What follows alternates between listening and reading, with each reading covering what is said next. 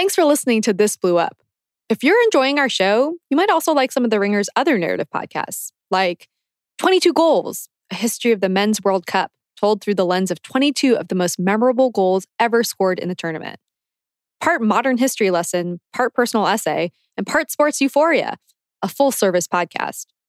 Or, if you can't get enough of my voice, check out Boom Bust HQ Trivia.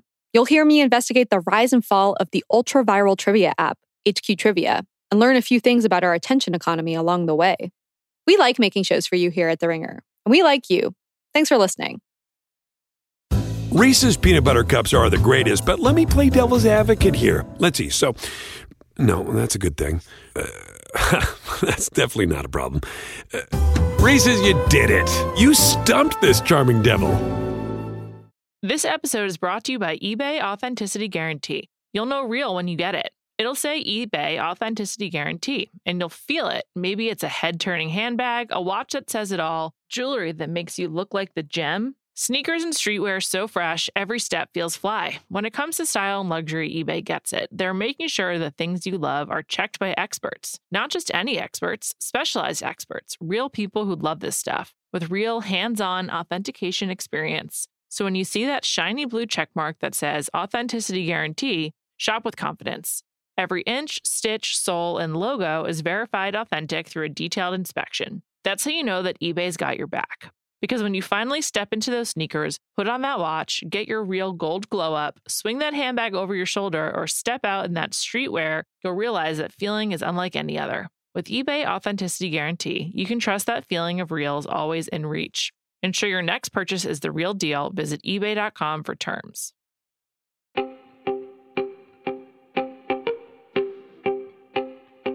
Daisy Keech, the face of Clubhouse, left in August of 2020 and many of her housemates soon followed in her wake, all but emptying the Beverly Hills content house of its initial lineup of influencers. Kevin Zenny, the house videographer, was part of that exodus too. He was as disillusioned as the others.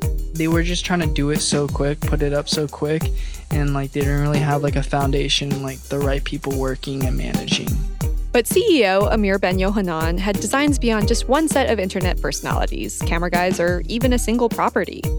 He wanted to open more content houses in the US and abroad, build up their in house management agency, produce reality TV shows, and launch a line of merch. And he wanted to take this whole operation public on the stock market under the name of a company called Clubhouse Media Group. At least, that's what my sources told me. I've reached out to Amir several times, but he hasn't responded.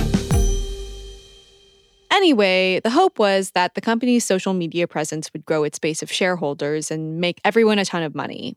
At the time, the pandemic had just started, lockdowns had just started, and there was ultimately a lot of buzz around social media, around the content houses. That's Chris Young. He's the guy who was once Daisy's manager, but stayed on as Amir's business partner at Clubhouse after her exit. Early on, he introduced Amir to another businessman named Simon Yu, who had experience taking companies public. Simon ended up joining the company's board of directors. So Simon felt that in a publicly traded company, one of the most important things is visibility for that company, letting shareholders know that you exist and what you do. So he felt that there was a natural nexus between having a publicly traded company and uh, having influencers because there's a nat- there's this natural built-in marketing already that people would understand and, and look for our company and look for our stock. So we made the decision to go public. The initial idea was that creators who joined the collective would also have the opportunity to be shareholders. Every influencer that lived at the houses would have some vesting uh, and ownership of stock within the company the longer they lived there and the more deliverables they had. This would establish a neat little pyramid of incentive. On the influencer level, it would encourage the social media famous to join Clubhouse, maintain a sense of investment in its overall success, and make content for the organization long term. And one level below that, fans would support the internet celebrities they worshipped, not just by buying their merch or watching their videos, but by purchasing stock connected to the content house where they lived. That set of passionate retail investors, at least the ones who were old enough to figure out how the Robinhood app worked, would bolster the company's biggest shareholders at the top. The promise of equity became a popular talking point in recruiting and retaining both its contractors and creators. Leslie Golden, Kevin Zenny, and other workers told me Amir suggested they would receive equity. Chase Swearneman, the head of talent, said that he was promised $100,000 worth of shares. It all sounded very utopian, also extremely theoretical. As a guy who was in charge of managing all the influencers, Chase had a bad feeling about hooking up a spigot of famous teens to the stock market. Whenever I heard about all of that, it worried me. It worried me a lot. And him going public, I, I wanted to pack my bags and run as far as possible. As for Amir's attitude about this next step, I'm told this was a huge priority for him. Amir himself offered some insight into how he thought about the content house scene in a June 2021 Harper's Magazine article. He said it, quote, almost reminds me of the old days in the US when people got on their horses and buggies and went west for the gold rush. And everything was uncharted territory. And they got to California and Colorado and they marked their territories and said, This is mine. And they started digging. And some of them made a lot of money and some of them didn't succeed and it was totally unregulated. End quote. While his peers and employees were panning for gold in rivers and streams, jumping from one shimmering flake to the next, he was building a whole mining operation, something he could scale. I'm Alyssa Bereznak, and from Spotify and the Ringer Podcast Network, you're listening to This Blew Up. So, what exactly was the business that Amir wanted to take public? At this point in spring of 2020, his content house operation was about three months old. He'd invested in equipment and staff, secured a headquarters that doubled as a studio and a living space for the talent, and was moving quickly to launch new sister locations. According to Chase, the company's main source of income was sponsored content, whether that came from a record label that wanted to promote a new song or a fast fashion company looking to advertise its latest crop tops. Initially, there wasn't a lot of income being made. It was just a bunch of money going out to kind of get everything going. And then later on, brand deals were the main source of that company's fund. This stuff is changing all the time across platforms and demographics. But typically, if a creator's followings are in the millions on multiple platforms and their fans are really engaged to boot, they can charge anywhere from a few thousand to a few hundred thousand dollars for a campaign. That might mean a one off assignment where they use a certain sound on TikTok. Or it could be a multi post product promotion across places like Instagram and YouTube. The numbers get bigger when the sponsorship enlists the participation of a whole group. One Content House competitor was charging up to 250K per deal. One of the first steps for a new Clubhouse recruit would be to negotiate a contract, the terms of which vary depending on the size of a creator's following and the business they could bring in. According to the company's Securities and Exchange Commission filings from early 2021, it preferred to sign exclusive agreements with influencers through its in house management shop. Under these contracts, Clubhouse Media Group generally took between 10% and 50% of an influencer's gross income for all opportunities it brought to them. And actually, even if a deal came along without the company's help, these agreements said the company could still take a part of what the influencer earned from it. So you can see how signing a creator exclusively would make a lot more money compared to if it was simply housing a bunch of free agents.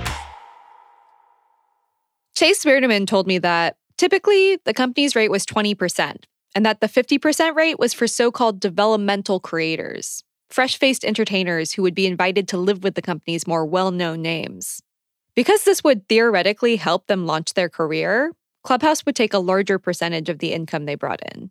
One contract I reviewed for an influencer named Hannah Koplow took 50%. Hannah confirmed to me that this was her rate and said she thought it was fair given she was moving from Ohio at the time. For reference, industry standard ranges from 10 to 20%. All of this was on top of the deliverables the creators were required to post to the company's house social accounts, which were meant to cover their rent and living expenses. With that, the brand deals for the house accounts they got very big as well just because of the the following and the views were over millions you know each time. And brands would start paying very big money you know for the creators to do it on that account. He wouldn't give any portion of that brand deal to the creator. So anytime a deal was done on the house accounts the company was taking 100% of that. There were efforts to make money beyond the brand sponsorships Clubhouse creators were also posting and streaming on YouTube, the only social media company at the time that paid creators a portion of money it makes from ad revenue. Since then, TikTok has launched its own version of that system. But the content house hadn't amassed enough views or subscribers to rake in a consistent paycheck there.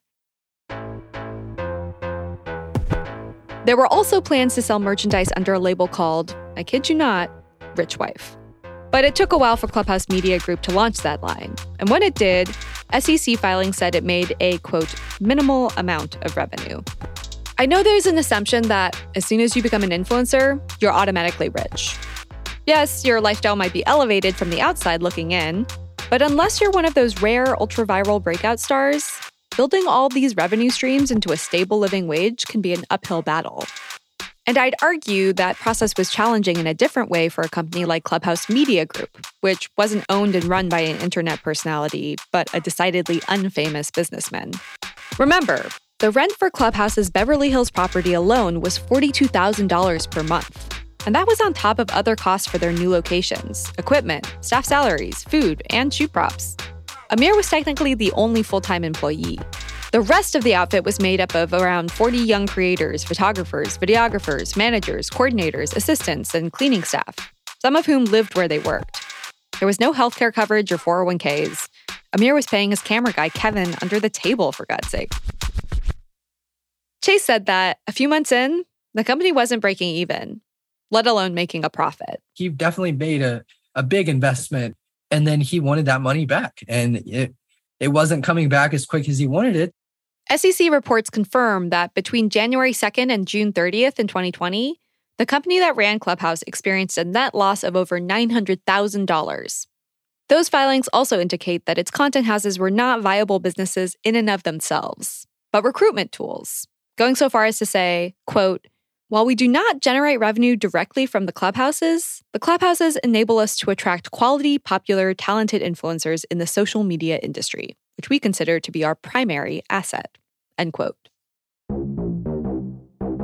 To translate, their content houses were marketing outfits for the rest of the company, which was actually supposed to be a talent management agency, a digital studio, and an incubator for other startups.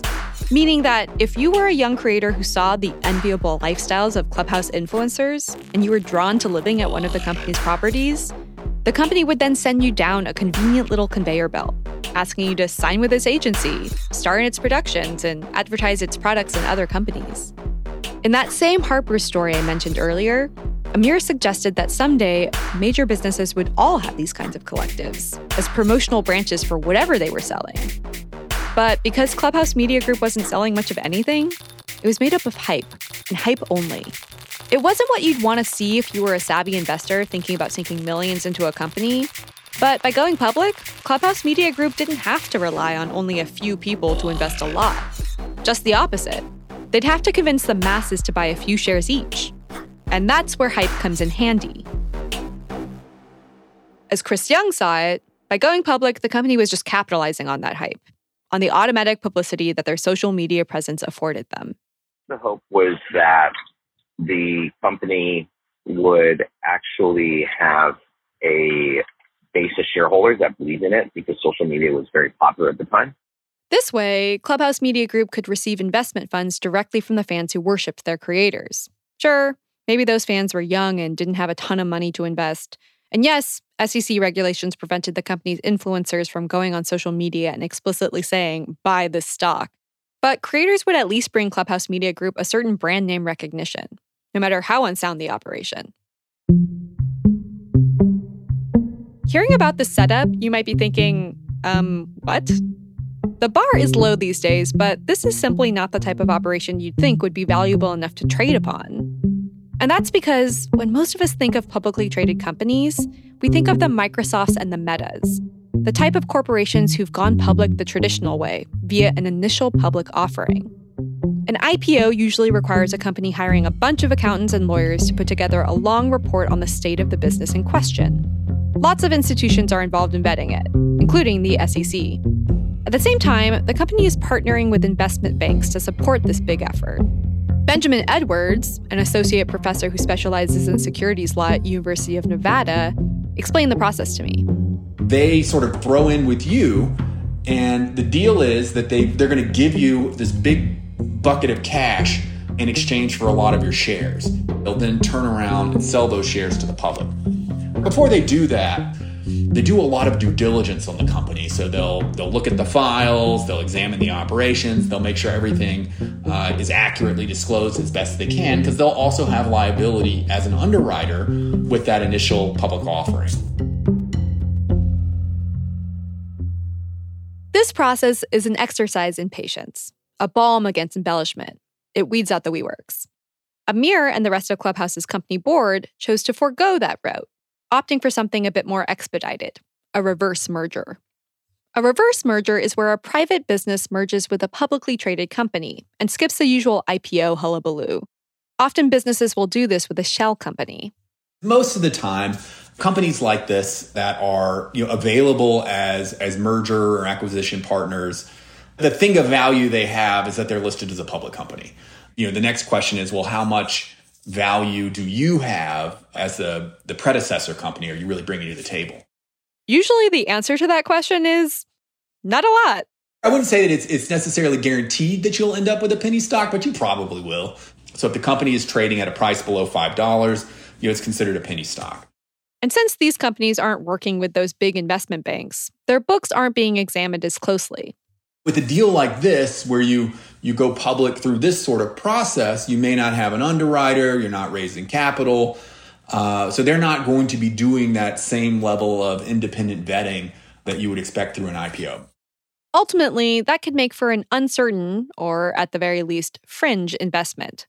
Major stock exchanges like NASDAQ or the New York Stock Exchange won't even trade penny stocks. That the price per share is low doesn't necessarily mean it's a bad company or that there's any fraud but there's a lot more risk, generally speaking, with penny stocks. Clubhouse Media Group was willing to pass that risk on to investors. The shell it found to take its business public was called Tongji Healthcare Group. Once upon a time, Tongji Healthcare Group was a 105 bed hospital in Nanning, China. According to SEC filings, it hadn't earned revenue in years.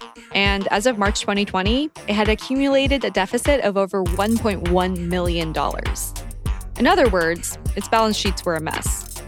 And in the past few years, it had fallen under the ownership of someone named Joseph Arcaro, who one securities law blog described as the Shell King. I just want to pause real quick so we can soak in the profound absurdity of what I just told you. If you asked me to come up with a business entity that was the inverse of an LA content house, I'm not sure I could do any better than a moderately sized medical institution 7,451 miles across the Pacific. Merging Tongji Healthcare Group as a means of taking Clubhouse public was like putting a cactus in an igloo. It was a kind of random nonsense you might see generated by an AI bot that had access to the entirety of the internet. But somehow, within the rules of the stock market, it worked. On May 29, 2020, through their respective companies, Joseph Arcaro made a deal with Amir Ben Yohanan. Per SEC filings, Amir bought 30 million shares of Tongji Inc. for $240,000.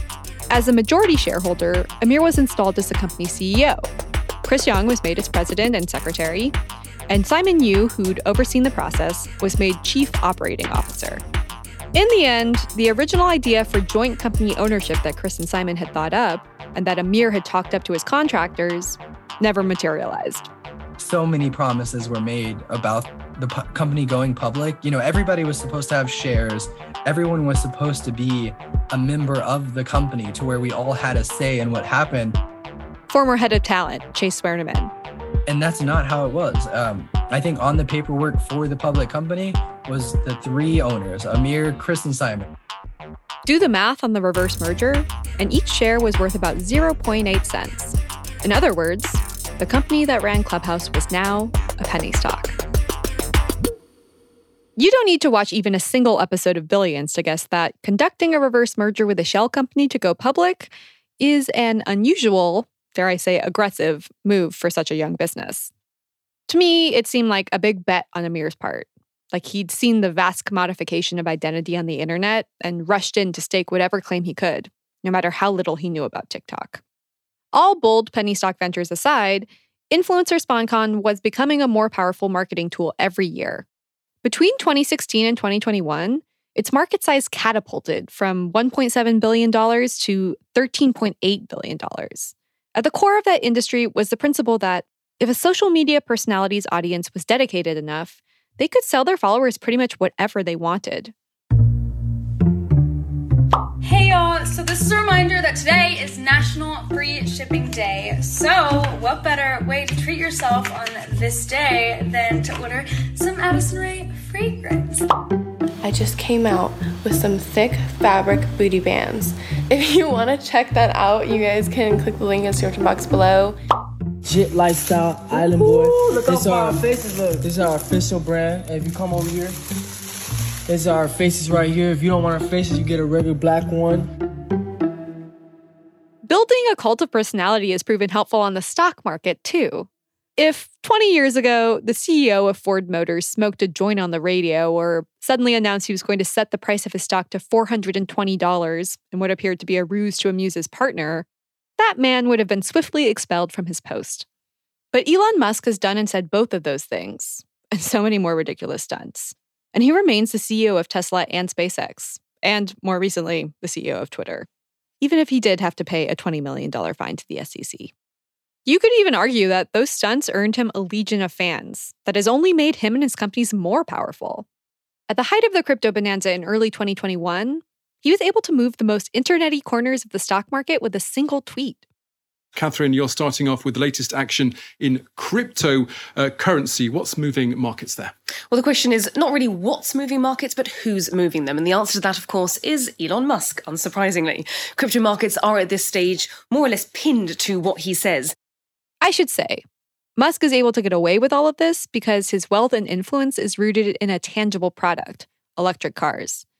But he's proven to other entrepreneurs and celebrities that relying on hype and FOMO can be an effective way to get young investors to buy into otherwise dubious Web 3.0 ventures built upon cryptocurrency or NFTs. And like their boomer celebrity predecessors, influencers have become a common part of the equation to market risky financial products to the masses. What's up, everyone, and welcome to another episode of Chantel's Money Moves. I'm beyond excited about this topic. Can you guess what it is? I'll give you a hint Bitcoin, Doge, Ethereum. Of course, it's crypto. What is it? Who makes it? And how do we get in on the action? Over the past few years, social media stars have done SponCon deals that hype up crypto and NFTs to their massive, and typically much younger, followings. Online personalities like Jake Paul and Keemstar have promoted something called SafeMoon, a cryptocurrency that went viral on social media and then plummeted in value. Since then, three separate investor groups have filed class action lawsuits against the company behind the coin and the celebrities who promoted it, claiming it's a pump and dump scheme. Even the queen influencer herself, Kim Kardashian, has promoted these alternative currencies.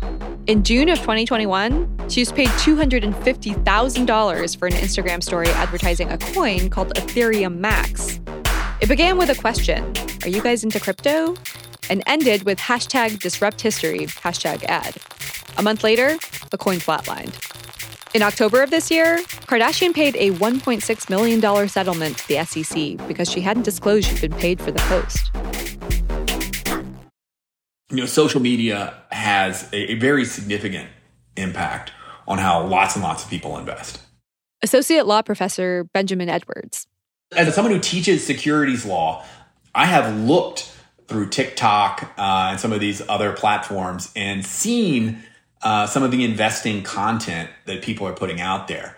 And I would expect the SEC needs to turn its eye to what's happening on these platforms there is an enormous amount of fraud. When it comes to hyping up a new business venture versus committing securities fraud, the line is drawn at providing false, inaccurate, or materially misleading information to the public. But in true American tradition, there are plenty of companies, especially penny stocks, that dance on that line. There is this doctrine called puffery so statements that have no real factual meaning, like this is a fabulous company, this is a wonderful company, uh, really a tremendous, tremendous company. Uh, to think about the sorts of random positive things the former president would say. Professor Edwards explained it's hard to show that puffery is, in fact, false. How do you prove a company isn't fabulous? And so if they're just positive words, you're not going to have liability for that. There may be no population more skilled at puffery than influencers. So, by taking Clubhouse public, Amir was streamlining a lot of the investment trends that the internet encouraged, all under one roof.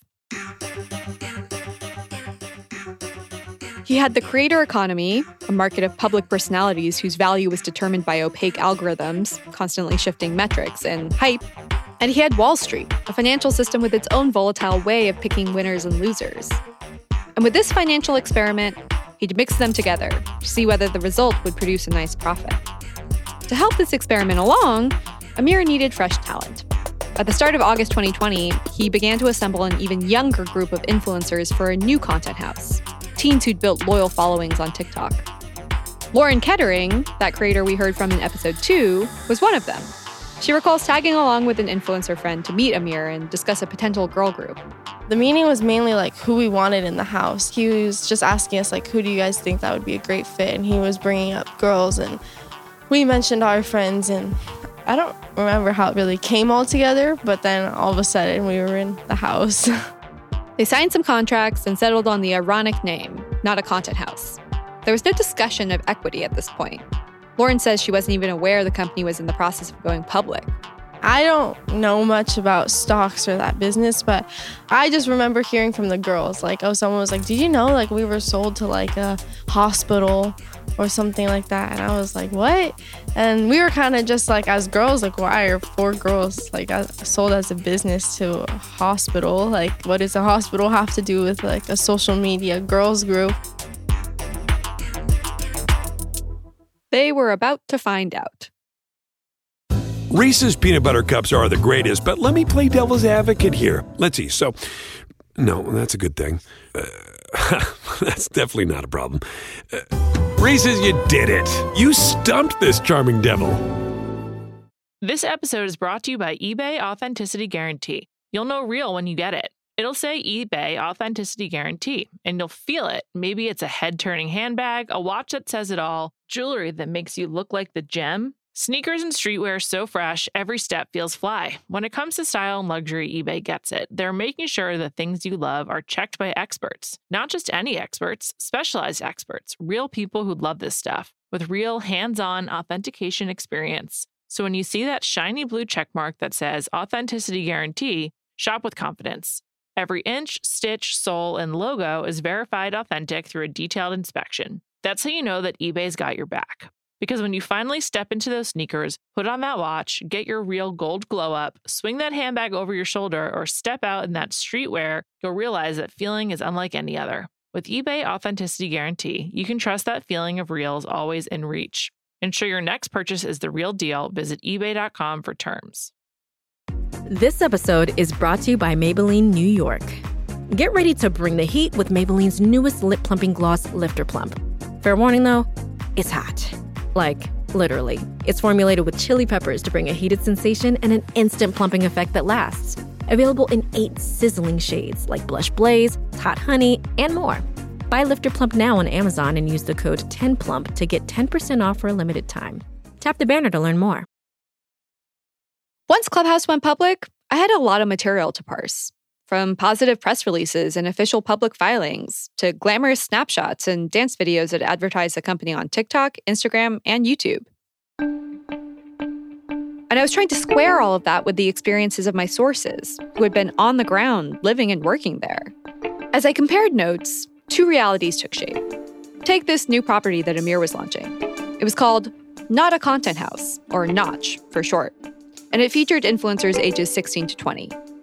In an August 2020 press release, the company described its network of properties as, quote, picturesque living environments where influencers could grow while, quote, having fun and just being themselves.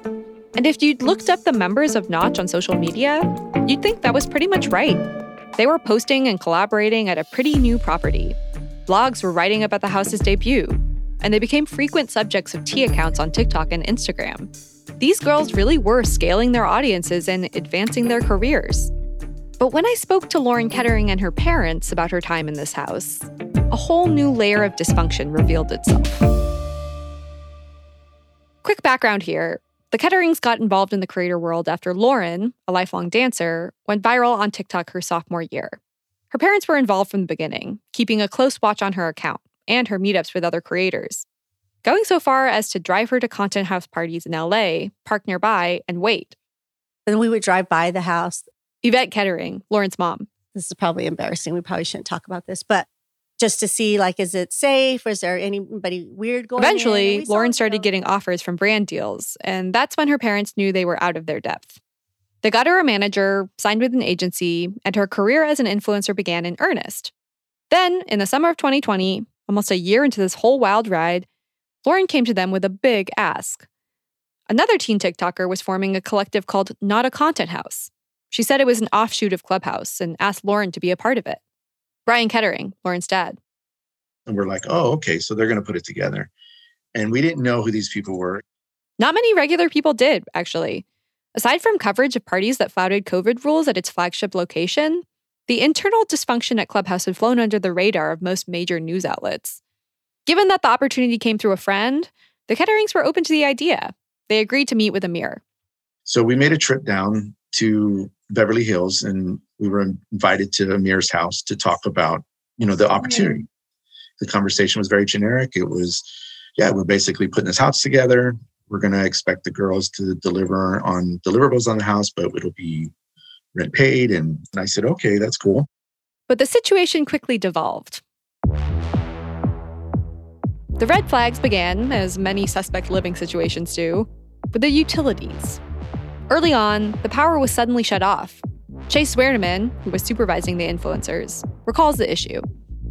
The whole entire um, electricity was off for like two days, and the girls were in the house with no electricity for two days straight. Meaning Lauren and her housemates were stuck with no air conditioning in the sweltering summer heat.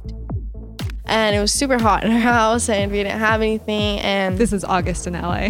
yeah, it's tough. It was annoying, but eventually they got it back. And then one day we're just like, we're all getting ready, like in our room. I remember Lee coming to my room and he was like, Lauren, like, come out here. Lauren's talking about their house videographer, Lee John Godoy. She said he was getting her attention because a bunch of dudes with guns had barged in through their front door, yelling at them to move out. And I just see these like four like huge men with like bandanas over their faces and basically just saying like get your shit or we're gonna throw your shit out ourselves like blah blah i had one guy specifically come in my room and start putting all my clothes in a trash bag because i wasn't doing it. Lauren says one house member was so afraid that she just ran out of the house and down the street. Others picked up their phones and started calling people for help. I got a call from one of the girls that there were a bunch of guys with guns in the house trying to get them to leave, putting their stuff in trash bags and throwing it on the side of the road. I, I, I think I was in like Culver City and I got to Beverly Hills in like 15 minutes because I was like, oh no. I was like, I am scared. Lauren got a hold of her dad, Brian, who then called house management. I'm like, hey, you know, what, pardon my language. I said, what the hell's going on? What are you guys doing? I said, you guys better get a handle on this because now I'm coming down there and I'm calling the police. Brian then called the cops. And I called the police and I said, you know, there's a situation going at the house. Here's the address. I need somebody there right now. He hightails it to the property and arrives to see commotion out on the front lawn. All the management was there. All of our kids were there. There's a bunch of other influences there because they were all the stuff was thrown out literally out in the streets. It's you know one of those scenarios I guess where I guess and people are squatting. You know they hire these squads to come in and remove squatters from houses. and they were yelling back and forth. And I went to the police officer and I said, Look, I'm a father. I'm the father of one of the girls that was thrown out. Where are we at? What are we doing? And he goes, Well, that's the guy who owns the property. And he pointed to this gentleman. This is the manager that's managing the property. I go, Yeah, I know who he was. And, and that was Amir. Chris Young was also there. He and Amir were trying to sort out what was happening. Based on what he said, Amir told him it had something to do with the short term rental of the property there's some issue with the fact that the house should not have been on Airbnb because the person who's doing it didn't have standing to do so. And so that that was my understanding as to as to why there was um, an incident at the house. But really, everyone was unclear what exactly the dispute was over. Unpaid rent, unauthorized filming in the house, parties. Chase simply remembers that Amir was ballistic. I've never heard someone scream as loud as he was. He he was going off on those guys. And so it's landlord over here, police over here and then Amir. And the police were getting ready to stop Amir in case he tried to go and, you know, strangle this landlord or whatever. And it was a bad situation. He also recalls the house members being really shaken by the whole incident. Those girls were so sweet. And it was almost like little sisters in a way because they were just so like sweet and bubbly and just like you would do anything to protect them. And it's like if something was to happen and guys with guns come in the house and that would freak me out too. And and they mentally, I think that impacted a lot of those girls um, just from being in that situation. Not to mention, the whole incident left the Ketterings concerned for Lauren's safety. But Brian says his daughter was really level headed about it. The whole thing, surprisingly, she was so calm and not calm, but she was scared, but she was at the same time handling it professionally. And I thought, wow, okay, you know, my daughter's dealing with this pretty well. I was pretty, I was pretty upset. After the dust had settled, Brian Kettering said Amir assured him it was all just a misunderstanding. Amir said, Don't worry, Brian, we're going to have this under control. We're going to, you know, move the girls to a different facility and then we're getting them in a different spot. This is just on the wrong direction and we're going to get out. Amir put the girls up at the Beverly Hilton while he sorted things out. He then relocated them to another property, just a few minutes away from a steakhouse called Boa, a Gen Z hotspot. When Lauren and her fellow influencer friends moved in, he added extra levels of security and asked Chase to move in full time. With all that happening, our biggest concern now is our daughter's safety, right? So they had hired a security guard to be there at night, which we were cool with. Had the house manager there more mm-hmm. often, which was which was great. And the girls seemed a little bit more secure in the new house that they were in was a lot more secure than the original. Like more off the street, you know what I mean? It was a fortress to get into. And so we just felt like that was enough to let Lauren continue to keep staying. Look, if I were in the situation, this is about the time I'd say, okay, we're out. But the Ketterings were just so new to this. They may have known their way around the politics of a PTA meeting or a dance competition, but LA media operations are a whole nother beast. Lauren still saw this as a valuable opportunity, and her parents didn't want to get in the way of her dreams. Little did they know that all this chaos when it came to securing a place was due to the fact that it wasn't exactly easy to find properties that would house influencers, with all the parties and potential property damage they were known for. Under Amir's directive, Chase Swearneman's job was to keep their content house operation under the radar, and that meant, on move-in day at their new house, eliminating evidence that the Notch members would be living there altogether when we first got there, it was like I remember t- Chase texting us like, "Don't pull in your cars yet. Like, don't come in front of the house. Like, just like first day moving in, we can't even go in our own driveway. Like, and it was like, turn off your lights." There were cameras across that entire house. Like every direction that you went, there was a camera. Other other than the bedrooms, thank God. But me personally, I had to park down the road, um, go up to the house, find the uh, what is it called? The DVR that stored everything and ran the camera system and unplug it. And then when I did that, I texted everybody and I was like, okay, coast is clear. You guys can come in. And then they all moved their stuff in. I literally had to go shut off the cameras so the landlord couldn't go back and look at the footage and, you know, see all the people in the house. Chase said this was par for the course for several of their houses at the time. And SEC filings confirm that Amir, not the influencers who worked for the company, was listed as a tenant on the leases of two main clubhouse properties the flagship property in Beverly Hills, and not a content house. The only house that the landlord knew about was Clubhouse BH. Other than that, he would just tell the landlords that he was living there with his family. So, you know, if they were to come by and see 10 kids there and all the content and everything going on, it wouldn't have worked out the way that it did. The under the table nature of this whole housing setup gave way to a lot of weird boundary crossing. Chris Young told me that Amir was very hands on in managing these young influencers. Amir also acted on his own accord many times uh, and without consultation. So it was quite tough. Um, and Simon and I and Harris and pretty much every board member had suggested that he become more hands off, but he would directly communicate with them via text. When Chris says Harris, he's referring to Harris Tulchin, another board member who was added later on. According to both Lauren and the text from the house group chat I've reviewed, Amir referred to her and her housemates as baddies. In that same group chat, he referred to a talent coordinator who worked with the creators as forbidden fruit. He also fixated on the influencers' romantic relationships. Another contractor named George Gomez said Amir once cracked a joke to him about the sexuality of one 17 year old named Anna Shumate. One time we were talking, we were at the at another content house, and then like Anna like turned around, walked away, and he was like, "You think Anna likes to fuck other girls?" Lauren says Amir brought up her ex boyfriend a lot. I think that in the moment we all kind of were confused for sure. Like I didn't know if it was his way of trying to like bond with us. Like I didn't, I definitely didn't find it entertaining or funny. Um, but I also didn't say anything myself, so that could be on my side. I never said. I think I was too scared to say I felt uncomfortable. So sometimes we'd go along with it, like right, like haha, or like oh my gosh, Amir. But doesn't mean that we, um, or me for personally, I liked it at all.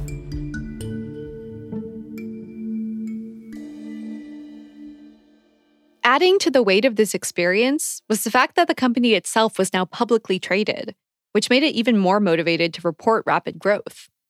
Lauren and her housemates were only vaguely aware that this was happening in the background. But according to Chase, it added yet another layer of pressure and work for the creators.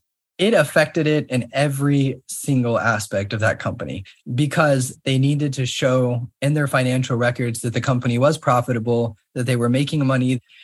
And that's whenever things started intensifying like hell. When it came to those house deals, it was like, okay, if we can do five to 10 house deals a week and make a hundred grand a week, then, you know, we're making $4 million a year. And then that's going to run our stock up.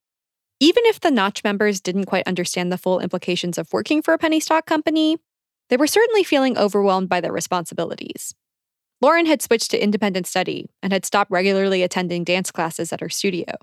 She and the others were having trouble communicating their concerns with Amir. They'd come to meetings explaining they were stressed out about schoolwork or asking for time off to visit their families. But the pressure to perform never seemed to ease. Nor Coder, another young male manager who would eventually move in with them, recalls a meeting where Amir brushed off these complaints. We were all sitting around a table and I think that everyone was pretty frustrated and he he basically said that the reason that everyone was acting so emotional was because they were on their periods. I feel like at the moment it didn't sink in, and then after the fact, it was like, wow, did he really say that? At one point, Lauren reached out to Amir with a simple request to switch rooms for more space and privacy. It didn't go well. When I did, I get a message back that's like, so you're being ungrateful. The $40,000 month per, like, for the house is not good enough for you in the mansion you live in. Nora recalls Lauren FaceTiming him after that discussion her exact words, I feel like remembering it, were I don't deserve to get treated this way. And I was like, look, I'm right there with you. And, you know, it kind of came up to the point where I was like, look, we're, we're fed up. This is supposed to be something that's fun for us, and it's not anymore. So kind of went that way. Yes, Lauren was living in a mansion, but it was also a deeply alienating environment. No matter the strength of her support system, no matter what her manager had negotiated in her contract, she was still very much a kid and had a hard time speaking up for herself. So she withdrew in a uniquely influencery way. I just never felt at home. There was one month I ordered $5,000 in Uber Eats alone. Yeah, five grand on delivery. I know, not the most relatable detail. But that doesn't mean Lauren wasn't having a hard time. I would not cook there because it just felt like everything was really dirty. Like we had a cleaning guy, but things weren't really ever cleaned. Um, I just stayed in my room, like I started just losing the fun out of it. And I was like, I just realized I didn't want to be there, basically. Finally, around January 2021, she reached her breaking point and called up Amir. I was planning to meet him in, in person, say that I didn't want to be there. But my mom was right next to me. He was on speaker. I ended up just telling him on the phone because I just didn't want to go back there. And I was like, here's just my issues. I feel like sometimes, like, you know, you hold it against me that I have to go to dance. And my mom was right there. He just started yelling at me. That is like not true, like this and that. Like, I don't even remember what he was saying, but it wasn't pleasant. Just a reminder here that at the time, Amir was 47, Lauren was 17. Her mother, Yvette, remembers the call. Uh, he just wasn't really listening. He was just like, Well, Lauren, you do whatever you want. That's fine. That's fine. You want to leave? Go. And she was trying to share her feelings with him, like kind of maybe there could be a resolution, possibly and um, we were in her room and yeah he just kind of talked over her Yeah. So that's kind of what I mean by like in the meetings how it was. It was just like I couldn't talk anyways. So it got to the point I was like, all right, I mean, like obviously anything I say, you want to, you know, talk over me or have your own side about it and devalue whatever I'm feeling. So I was like, I'm just going to say it and that's it. I'm leaving the house. And then he was like, okay, fine. And then that was it. That was the end of the call. This was a familiar cycle for Amir. And yet, despite his issues with housing, his inappropriate behavior, and the fact that the company continued to hemorrhage influencers, a different narrative had caught hold on the stock market.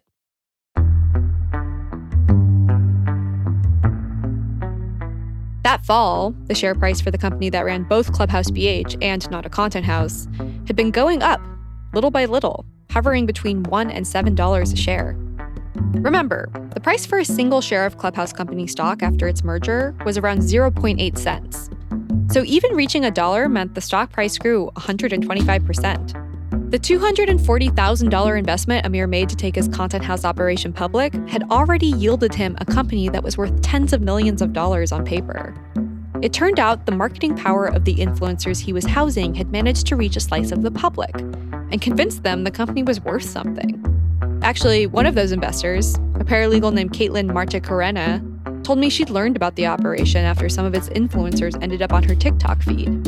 She was proof that the clout driven momentum Amir had hoped for was building, slowly but surely.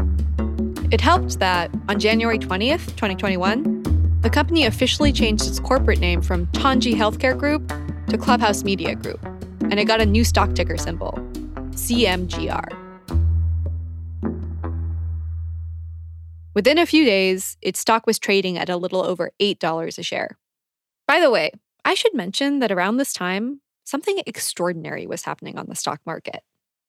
Tonight, the SEC says that it is actively monitoring market volatility after certain stocks like GameStop have been soaring, fueled by amateur day traders. A new generation of investors using their phones and communicating on Reddit are creating chaos on Wall Street and also exposing potential flaws in our financial system. Rebecca Jarvis. This was a huge story. I'm guessing you've heard a version of it. But let me just give you a quick recap. In mid January, the stock price for the video game retailer GameStop began to surge for no immediate discernible reason. The company was struggling to adapt to the digital era, and a few hedge funds had bet against, or shorted, the company. This also happened to be a weird time in society. A lot of people who were lucky enough to keep their jobs during the pandemic were saving money and funneling it into the stock market. Jim Cramer was all over it on his cable program, Mad Money.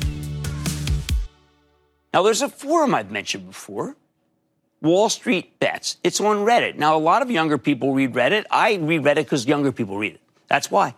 Now, they've got a community of very rabid investors who will choose individual stocks and then run them up as a group with commentary about how much they love them. In late 2020, Wall Street Bets rallied to push GameStop's price up with the aim of profiting off the hedge funds who had bet it would fail. To everyone's surprise, it worked. GameStop shares surged about 1,700% from December to late January 2021. The media jumped on the story. Elon Musk tweeted out the link to the Wall Street Bets page, and its membership doubled. All these stories about average Joes making millions of dollars off a Reddit orchestrated short squeeze left a lot of other day traders sniffing around for more potential meme stocks. And many of them directed their noses toward Elon Musk's Twitter feed. So all of that was on the minds of his followers when, on January 31st, Musk fired off a simple tweet. On Clubhouse tonight at 10 p.m. LA time. Musk wasn't referring to Amir Ben Yohanan's company, Clubhouse Media Group. He was talking about a different hyped up business, an audio based social media app with almost the exact same name. Clubhouse, the app, had added a bunch of new users during the pandemic and become a bit of a Silicon Valley darling, which was drawing tech bigwigs like Musk to host conversations on the platform so, speculators, who were already jacked up on the possibilities of this bonkers market, saw the word Clubhouse on Elon Musk's feed and rushed to scoop up the stock. But Clubhouse, the audio app, was still a privately held company. There are no stock ticker symbols for privately held companies. There's no stock available to retail investors, period. So the opportunists instead landed on Clubhouse Media Group. Maybe some of them were confused. Maybe some of them knew this wasn't the company Musk was talking about, but thought they could profit from buying the shares of it anyway.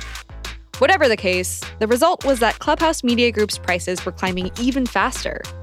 The day after Musk's tweet, a single share was trading for over $13 and going up, then down, then up again. Look, it's hard to make much sense of all of this because there's not much sense to make.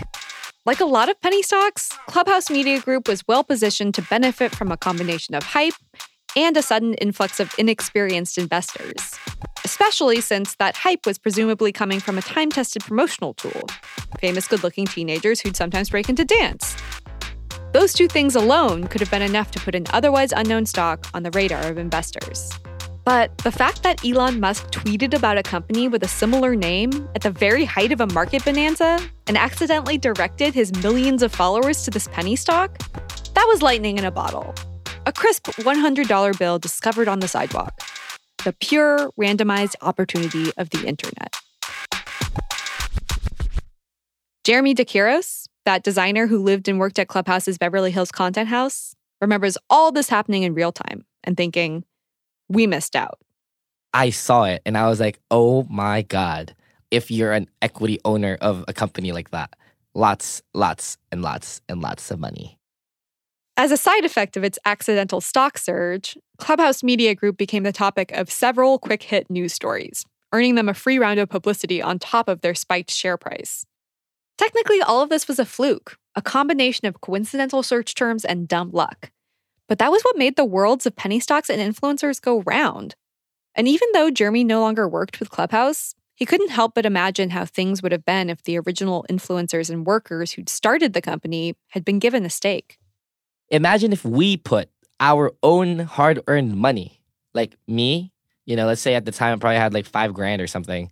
Imagine if I put five grand in that stock when it was in the cents. And then in the span of maybe two months, it went to like 20 something dollars. Bruh. I would have so much money right now. We wouldn't even be here. I would be in Italy having a vacation if I did that. Just so people understand what that's like. But we never got a taste of that, so. None of the ex employees and influencers I spoke to, both on the record or anonymously, had either. They'd helped build this suddenly valuable company, but had no stake to show for it. On the next episode of This Blew Up. So we all went to Vegas. Party bus was lit. Uh, hey guys, you're about to watch the most real, real shit ever. Money, it just can get you a long way out here, especially in California. I never would have thought I'm getting sued at 17.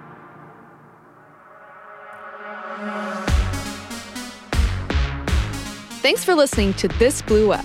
If you're enjoying the pod, please, please, please take a moment to tell a friend about it.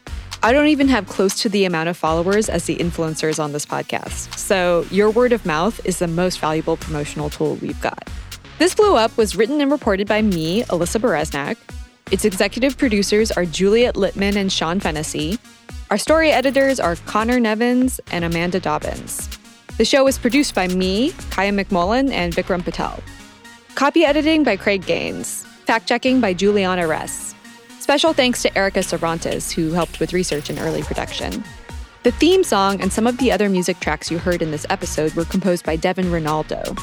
Other music you heard in this episode is from Blue Dot Sessions and Epidemic Sound. Sound design by Kaya McMullen. Mixing and mastering by Scott Somerville. Art direction by David Shoemaker. Illustration by Alicia Tenoyan. Thanks for listening, guys. See you next time.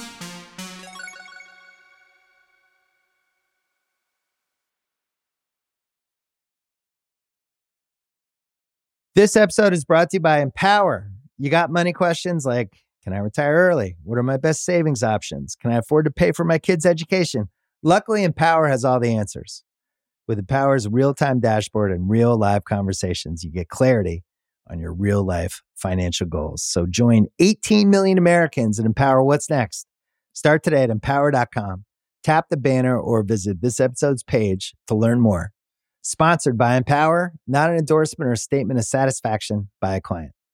This episode is brought to you by State Farm. You might say all kinds of stuff when things go wrong, but these are the words you really need to remember. Like a good neighbor, State Farm is there. They've got options to fit your unique insurance needs, meaning you can talk to your agent to choose the coverage you need. Have coverage options to protect the things you value most.